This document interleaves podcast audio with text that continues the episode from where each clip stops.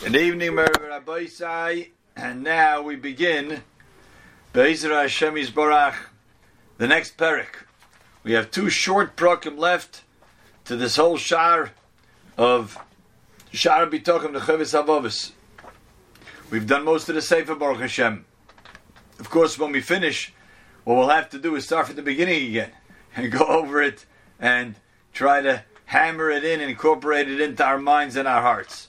So up to Perek Shishi, an interesting Perek where it's really uh, segued in from the end of last Perek. The end of last Perek, in the final, the seventh and final differentiation between the Baal Beiteach and the Ein Baal Beiteach. So Chavasava said that the person who's not a Baal Bitachon, so he says, listen, I need the money up front. Literally, he says, I need all of my provisions, all of the money taken care of for myself and for my family. He says, uh, and for not only for my children, my grandchildren, at Seif Yameinu. It, there's, there's no end to this person of what he needs and what he will demand, whether it's verbally or just in his mind, before he's ready to sort of undertake to do Avodas Hashem, to do what he has to do for serving Hashem. And now the Chavaz is going to give a name to this group, this particular these particular people, and demonstrate how they are wrong and they are foolish. So let's begin. I saw fit now to, to show and to expose Sechlusam. Number one, the foolish foolishness utausam, and the error bedas of this mindset of these people. Beshiva in Yanim in seven different areas, seven different reasons why these people who say that first I have to amass a certain amount of wealth, I have to get to a certain place in life, a certain status, and then I'm ready to serve Hashem. Number one is foolish. Number one, it's a terrible mistake. Agalabehem goydel to usam. I will now expose the tremendous mistake they're making. And he excuses himself, and if we get a little bit lengthy in our discussion, that's ba'avur sheyesh bezem in habiush v'hatoichachas labali adeazois. That's because I need to demonstrate, number one, the shame and the rebuke against the mindset of these people. So there's embarrassment for the, for the foolishness that they are practicing and this rebuke for the mistake that they're making. This is the group, this is the category of people called Bali Hamishkoines. Not easy to translate Bali Hamishkoines, but it's people who who are security pledge seekers. To put it in one phrase. Bali Hamishkoines, they ask for a mashkoin, they ask for collateral, they ask for a pledge up front. They need security. They are seeking security and a pledge up front from HaKadosh Baruch Hu before they undertake in a major way to do Hashem's Ratzah. She says, in Yonim Bezev, you know what they can be compared to? Kinyan HaSeicher, like a merchant. Shu Seicher Bashroi, someone who sells things on credit. Lemi Shenim, I mean, is someone he can't trust. He doesn't know this person. He can't trust that he's going to pay his bill. So the Yimashkeneu Beis HaMecher. At the time of the sale, he takes a collateral from him. Why? Two reasons. Because he's afraid, first of all, he doesn't know if he could trust him. He doesn't know if he could trust that this person actually will be honest and pay up his bill. And secondly, even if the person maybe is honest, maybe he may he may not have the ability to pay up his bill. And for those two reasons, someone that certainly that I don't have a long-standing relationship with, and I don't know if he pays his bill, and I know if he can pay his bill, so the prudent thing to do for the merchant would be indeed to take some collateral, to have some security, that in case the person is dishonest, and in case the person cannot have the wherewithal to pay, so then I'm at least safe and I don't lose out. That's this group of people who they're like the merchant taking collateral from the buyers so too these people want collateral ahead of time from HaKadosh Baruch Hu. And they say to Hashem, you know, if I get a certain amount, and Hashem, if you take care of me in this in this area, then I'm ready to serve you. What are the seven reasons why this person is foolish? And he's making a grave error. The first response to this person is you should say to this person, Ata ish hamistapik b'gzeres habayre. You're a person who doubts Hakadosh Baruch Hu's decrees, and you obviously don't believe in the great power of Hashem. You don't believe that Hakadosh Baruch Hu is the Almighty. He is all powerful. And the reason that is, he's very harsh with this person right at the outset, of the Chavis of That's because the light of your intellect has become dimmed. The tevunasai, and your light of understanding has extinguished. Why? In other words, he's saying that a, an intellectually thinking and a straight thinking person should never make this mistake. But why is it? It's.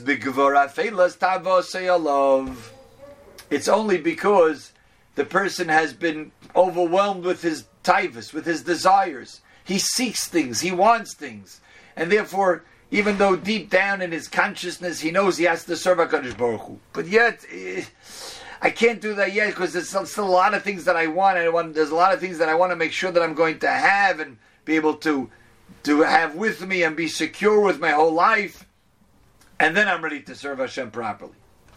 So that desire for so many things that he seeks and the pleasures that he wants dims and extinguishes the light of his seichel that he should have. Says the of it would be good for you levakish elameyacha. You want to take a mashkin from someone. You want security from somebody. Do someone for someone who's like you, your friend, your equal. He has no control over you. And you have no the requirement to serve him. So, indeed, if you're selling something, you want to make sure you're going to get your money or you want to make sure that he's going to come through with his promise. You could take his security from him, you could take a pledge from him. However, let's just call a spade a spade. Let's put it on the table and see what are we talking about here when a person in his mind wants to really first get from Hashem before he starts serving Hashem properly in the full way. Avalasochir. Someone who is a worker, he's a hired worker. Kishu mistakarates when he gets hired by other people. Ain't hoiv lamashkein soichrei b'scharoi koidem avedosai. Can you imagine?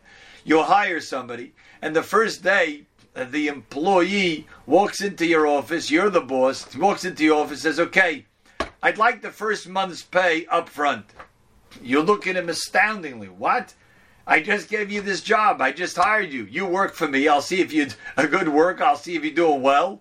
You know, first let's see if you have a track record. But the first thing you do, the first day on the job, before you even start working, you have the audacity to ask for payment up front. That's even a worker who's a hired worker. V'kol shekain, all the more so ha'evan, a servant, a slave,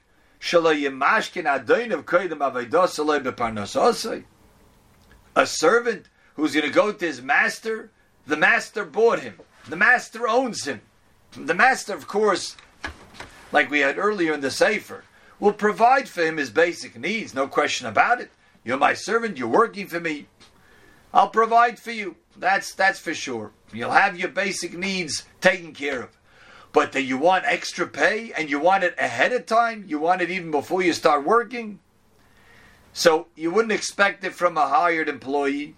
You certainly wouldn't expect it from a servant. Kal v'chomer and all the more so, someone who is created by the Creator Himself, someone who is a creation. Could you imagine Adam HaRishon turns to Hashem on the first day and says, "Well, you created me and you want me to work in Gan Eden. Let me see. What do you have uh, to pay me? Pay me up front first. He was just created by the Almighty. Hashem not only do we have to work for Hashem, like the Gemara in Eruvin tells us, We're daytime workers. We're workers. We work for the king. And all the more so, we're really servants of Hashem. We became servants after Yitzias Mitzrayim. And all the more so that we're created by Hashem. Says the Chavasov, says, Umanatema. And it, it's simply wondrous. Ki sa'eva la'adoinov. Even to expect payment, when you're talking about the relationship of a servant and a master, even to work with the expectancy of payment, even after the work is done, that too is a gnai. That too is looked at disgracefully in the eyes of Chazal. Like the Mishnah tells us, one should not be like the servant who only serves the master in order to get payment. Ella, rather the real level to be is We should really serve Hashem with the privilege of serving Hashem. Now, this is the Mishnah here. The Chazal already tell us that the the that we have to know that we don't serve Hashem for nothing. Indeed, the reward will come. The scar will come as the the Rambam codifies this in Hilchos Teshuva. V'soif hakovad lamay. At the end, the schar, the reward, the covet is the schar itself. The covet that we create by serving Hashem, that itself will serve as the schar. It's not for now. But that eventually will come. The reward will come, we have to know that in the back of our minds. Even the Mesilas Yesharim begins his Sefer, that the whole foundation of being in this world is ultimately to get to the next world and bask in the reward that we're going to earn. That we have to know. But the day to day avodah, the mission is telling us, can't be with that in mind. I'm serving Hashem today because I want reward. No, we're serving Hashem because Hashem gave us the ability and the privilege to serve Him. In the back of our minds, we know ultimately there will be a great reward for it. So that's even if a person has in mind to get paid for his his work after the fact. Kol shekain. All the more so, sheyois panov, that he should have the chutzpah, the audacity, levakesh mashkin beparnasosai, to ask for payment in advance, that he should ask Hashem, whether in thought or in speech, to ask Hashem to first provide him with everything that he needs, everything that he wants to desire to have before he's ready to work. This can be compared to the pasuk that Ben Haazinu Omer Akosev Al Hashem Tikmaluzois. This is how you're paying back Hashem. Am novel, You're a foolish nation. Hashem provides you with everything. Really, the simple context of this pasuk is how could you pay back Hashem with with uh, not doing his ruts and after he has done so much for you and you know that he has the ability to punish you. That's the simple pshat. But here the Chavasavov is saying we could use this pasuk even Hal Hashem Tigluzais. We're a creation of Hashem. We're His servants. We're His workers. And to ask for advance payment before we even do what Hashem wants is really a chutzpah. So reason number one why this thought, this mindset of people has to be dismissed out of foolishness and mistakenness is because we would all agree that it's not appropriate for a worker to ask for advance payment, certainly not an Eved, certainly not one who was created. We see an interesting point, and we'll end with this. An interesting point we see of Nechavas Avavis. That a Baruch Hu expects a person first work, let me see what you do, and then eventually you'll get what you need, even more than you need. Because the basic food and provisions that a person needs, that no different than an Eved the other has to provide for his servant, so too Hashem will provide for every person the basic needs that, that, he, that he, he has to have in order to serve the, the, the master properly. But above and beyond that, how much will it be easier? Will he have more in the bank to, to that it should be easier for him to go ahead with it? That already is dependent on how well the person works, how many schusim he has. And this is a concept that we'll have to know even going forward. Okay, well, over here, a good Tanakh Rabbi